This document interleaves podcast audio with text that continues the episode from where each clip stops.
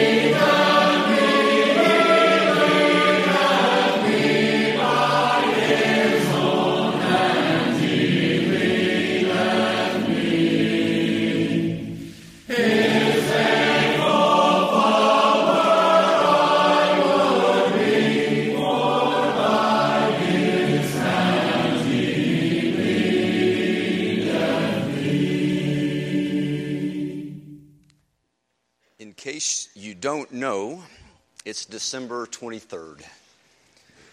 It's the eve of Christmas Eve.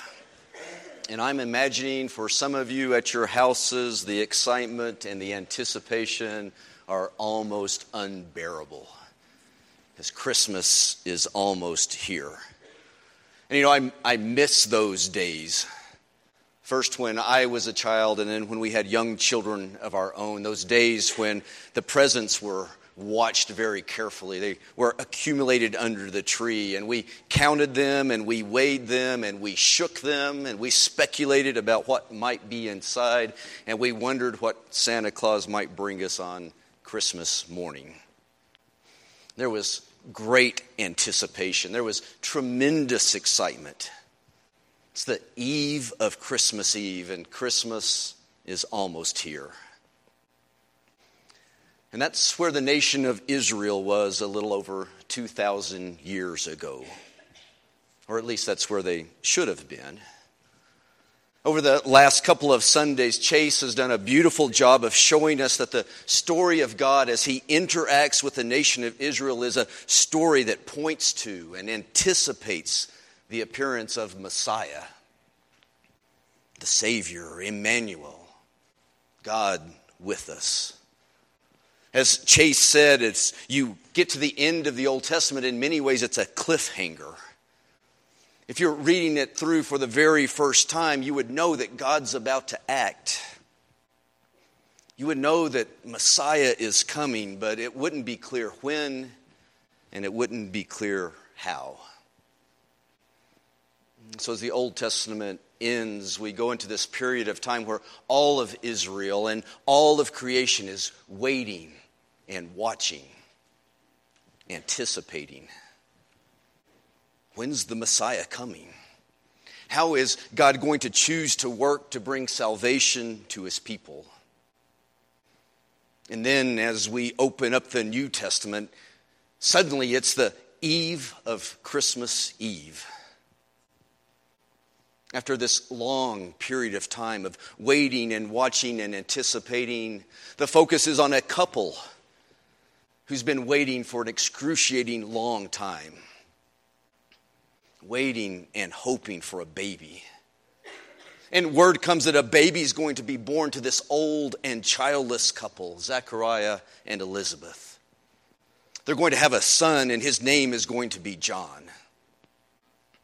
And John's birth signals that the day that has long been anticipated is almost here. It's like the eve of Christmas Eve. For this baby John is no ordinary child. Even before he's born, an angel of God said this about John.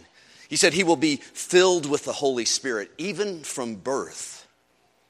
And many of the people of Israel he will bring back to the Lord their God and he will go on before the Lord in the spirit and power of Elijah to turn the hearts of the fathers to the children and the disobedient to the wisdom of the righteous, to make ready a people prepared for the Lord. To make ready a people prepared for the Lord. And then once John is born, his father Zechariah is moved by the Holy Spirit to say this about his son. Says, You, my child, will be called a prophet of the Most High, for you will go on before the Lord to prepare the way for him, to give his people the knowledge of salvation through the forgiveness of their sins because of the tender mercy of our God. You will go on before the Lord to prepare the way for him. This child, John, it's a sign that it's about to happen. God is acting, the Messiah is coming. The cliffhanger at the end of the Old Testament, it's about to be resolved. The one prophesied, Emmanuel, God with us, is finally coming. It's like the eve of Christmas Eve. Christmas is coming. And in short order, Elizabeth's young relative Mary miraculously conceives a child by the Holy Spirit. Oh, and this is no ordinary child. Before this child is even conceived, an angel of the Lord tells Mary that her son is to be named Jesus and that he will be called the Son of the Most High. And that the Lord God will give him the throne of his father David, and he will reign over the house of Jacob forever his kingdom will never end. And the wait's almost over. It's almost Christmas Day. And then the day arrives. Luke chapter 2, verse 1. In those days, Caesar Augustus issued a decree that a census should be taken of the entire Roman world, and everyone went to his own town to register. So Joseph also went up from the town of Nazareth in Galilee to Judea to Bethlehem, the town of David, because he belonged to the house and the line of David. He went there to register with Mary, who was pledged to be married to him and was expecting a child. When they were there, the time came for the baby to be born, and she gave birth to her firstborn, a son. And she wrapped him in cloths and placed him in a manger because there was no room for them in the inn. And there were shepherds living out in the fields nearby, keeping watch over their flocks at night. An angel of the Lord appeared to them, and the glory of the Lord shone around them, and they were terrified. But the angel said to them, Do not be afraid. I bring you good news of great joy that will be for all the people. Today, in the town of David, a Savior has been born to you. He is Christ the Lord. This will be a sign to you. You will find a baby wrapped in cloths and lying in a manger. And suddenly, a great company of the heavenly hosts appeared with the angel, praising God and saying, Glory to God in the highest, and on earth peace to men on whom his favor rests. When the angels had left them and gone into heaven, the shepherds said to one another, Let's go to Bethlehem and let's see this thing that has happened, which the Lord has told us about. So they hurried off and found Mary and Joseph and the baby who was lying in the manger. When they had seen him, they spread the word concerning what had been told them about this child. And all who heard it were amazed at what the shepherds said to them. It's Christmas Day, and God has given the world a gift. This is no ordinary gift. This is Jesus. This is Messiah. This is Savior. This is Lord. This is the perfect gift that has come. No, this is no ordinary gift. As Chase reminded us last week, Jesus comes as a prophet, but not just any prophet. He, does, he doesn't come and just bring God's word to the world. No, he is the word. He's God's Word incarnate. And Jesus comes as a priest, but not just any priest. No, he's the great high priest. The high priest who came to offer the perfect sacrifice for the sins of the world. He's not only the high priest, he's also the sacrifice. He's the perfect Lamb of God. And Jesus comes as king. But he's not just any king. He doesn't just bear God's image, He is God in the flesh. He is the King of Kings. It's Christmas morning, and God's given the perfect gift. So, how do you respond to the perfect gift? How do you respond to receiving exactly what you need? And I think that brings us to what I believe are some of the most tragic words written in our Bibles. It takes us to a, a, different gospel. It takes us to John's gospel. And John's gospel opens with a very different tone than Luke's gospel. Instead of joy, John's gospel opens with words about a great tragedy.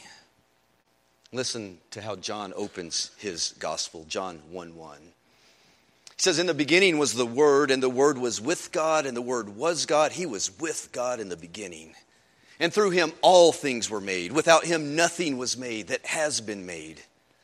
And in him was life, and that life was the light of men. The light shines in the darkness, but tragically, the darkness has not understood it. Well, there came a man who was sent from God. His name was John. He came as a witness to testify concerning that light, so that through him all men might believe. He himself was not the light. He came only as a witness to the light. The true light that gives light to every man was coming into the world. And he was in the world, and though the world was made through him, the world tragically did not recognize him. He came to that which was his own, but tragically, his own did not receive him. It's heartbreaking, isn't it? It's Christmas morning for the world, and God has given them the perfect gift. And the world doesn't understand the gift. And they didn't recognize the gift, and so they rejected the gift. They rejected Jesus, they rejected Messiah, they rejected the Savior. So, how'd that happen? How did they miss the perfect gift? after waiting and anticipating. Jesus' arrival was prophesied, Jesus' arrival was promised. And once Jesus was born, Jesus was pointed to by John. But still, he wasn't understood. Still, he wasn't recognized. He was still missed. Why did that happen? Why did they miss the gift? Why did they miss the perfect gift? Well, there are probably many reasons why they missed recognizing Jesus. I believe that for some it was because this gift wasn't wrapped just right. For some, they couldn't get past Jesus' wrapping. He was born in a manger, he was a carpenter's son. He was from the hick town of Nazareth. He hadn't gone to the best schools. He was surrounded by fishermen and tax collectors and prostitutes. He wasn't wrapped right. So they didn't recognize him because of his wrapping. He wasn't wrapped the way they thought he should be. And for others, they missed the gift because they didn't know themselves well. They didn't know what they really needed. Well, they knew what they wanted. Uh, maybe a military leader, or maybe a charismatic political rebel to take Israel back to the glory days of King David and King Solomon. But they didn't recognize Jesus as the perfect gift because they didn't recognize that their true need was for a teacher and for a shepherd and for a servant and for a sacrifice for their sins. I believe that for others, they didn't accept this gift that was offered by God because they didn't know the giver of the gift well enough. I don't know what your families do at Christmas, but now our families do gift swaps at Christmas. Sometimes those are called Yankee swaps. I also heard them called Grinch game or Cutthroat Christmas and all kinds of other names.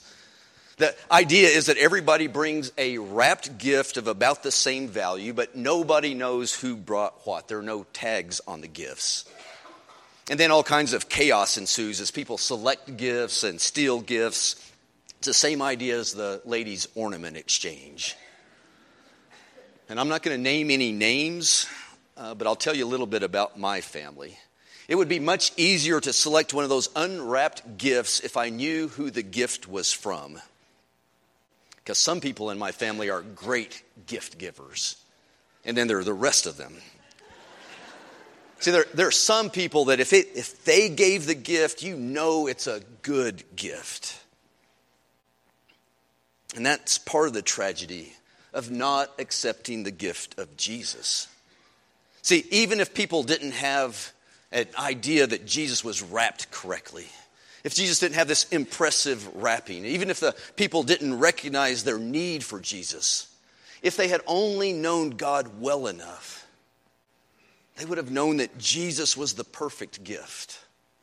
And they would have known he was the perfect gift because God is the perfect gift giver. They would have known that God loved them so much that he had looked into their hearts and he had given them exactly what they needed.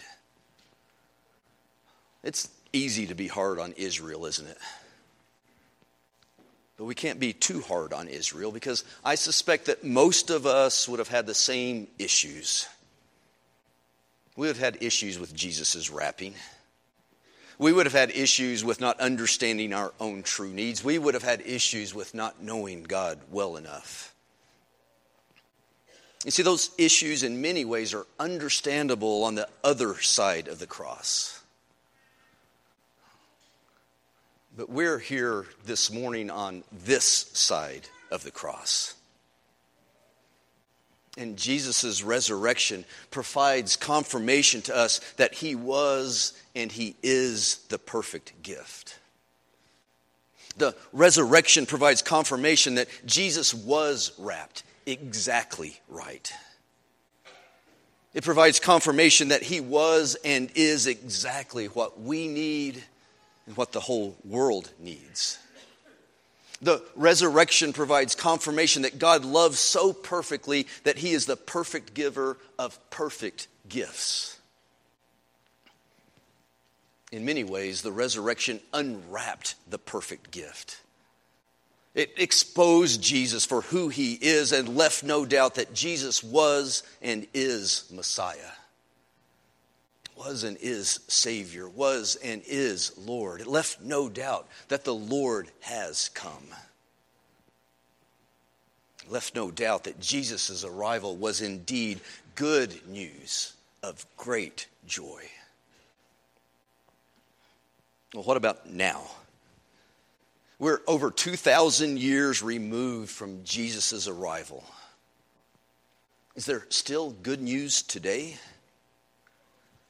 Well, I want you to know that what was true then is true now. Jesus is still good news of great joy. He's still good news. He's still good news because the tragedy of John chapter 1 became the triumph of Acts chapter 2. You remember Acts chapter 2, right? Peter's filled with the Holy Spirit. He gets up in Jerusalem at Pentecost to speak to a crowd. It's shortly after Jesus' resurrection. And he's speaking to a crowd that missed it. They missed the perfect gift. They're the ones who should have recognized Jesus but didn't. They're the ones who should have understood Jesus but didn't. They're the ones who should have joyfully received Jesus, but instead they rejected God's gift.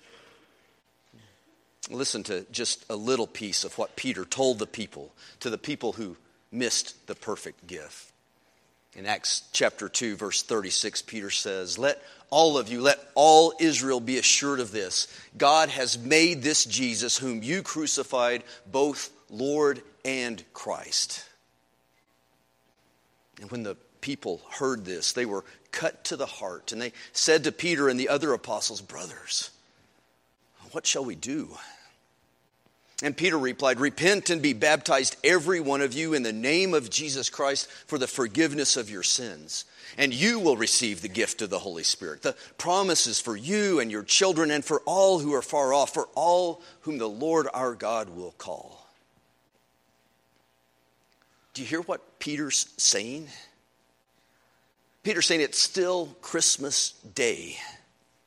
He's telling the people in Jerusalem 2,000 years ago, and he's telling us here and now, far removed from that day, that it's still Christmas Day. It's still Christmas Day because the perfect gift is still available. That's one of the remarkable things about that gift. It's what makes that gift the perfect gift and God the perfect giver. See, Jesus remains available even for those who miss the gift even for those who didn't see what was happening when Jesus came. Jesus remains accessible even for those who at one time didn't like his wrapping.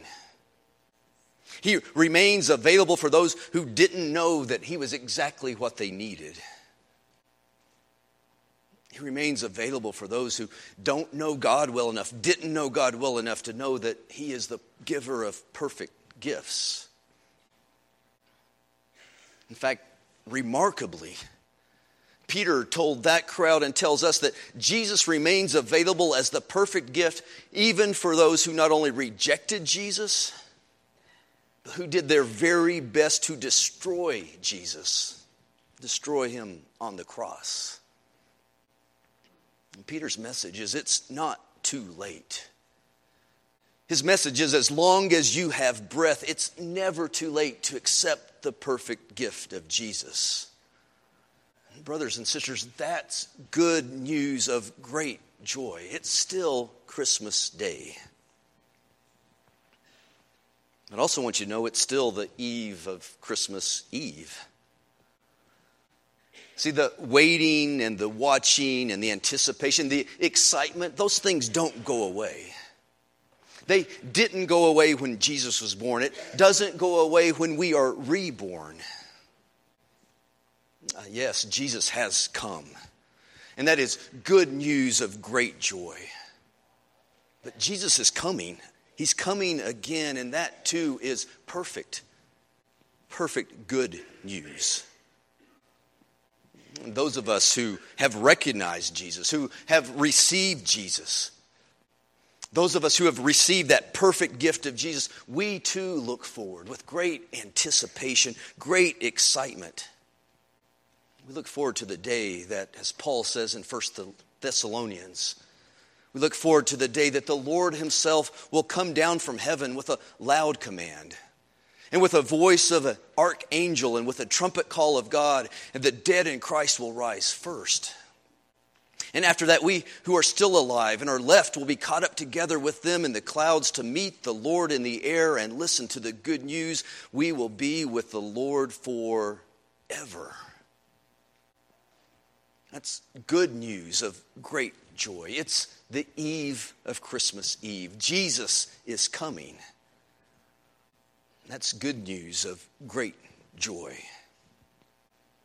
And my prayer for you and my prayer for us is that there will be no tragedies among us. No tragedies. My prayer is that none of us will let go of that perfect gift of Jesus Christ. My prayer is that we will treasure that gift. We will guard that gift. My prayer is that we won't put any other gift in His place, in the place of Jesus. My prayer is that we'll remember Jesus' word. We'll be people who keep watch and people who are ready because none of us know the day or the hour that he will return. It's the eve of Christmas Eve. So, my prayer is that we will all urgently wait and watch and joyfully anticipate his return. Because the perfect gift has come and the perfect gift is coming. Our Jesus isn't through giving gifts. Let us not miss the perfect gift. Let's pray together. Now, Father, you have blessed us so richly. You have given us exactly what we need. And Father, we confess to you that we don't always accept that gift in the way that we should. Father, help us to be people who have great joy in the coming of Jesus Christ and great joy in the knowledge that He's coming again so that we can join Him forever in eternity. Father, we thank you for that baby who came long ago. We thank you for the man who walked on this earth. We thank you for the perfect sacrifice who went to the Christ, cross. We thank you, Father, for the Christ who was resurrected from the dead. Father, we thank you for Jesus who lives now and is with you. And Father, we thank you that he's coming again. It's in the name of Jesus we pray. Amen. I want to give you uncomfortable challenge number 47. I challenge you this Christmas morning before you do anything else stop and give thanks to God. Give thanks to God for Jesus who has come and is coming. Give God thanks for the perfect gift. For he has come and he is coming, and that is good news of great joy. Let's stand and sing of our joy. Savior, like a shepherd.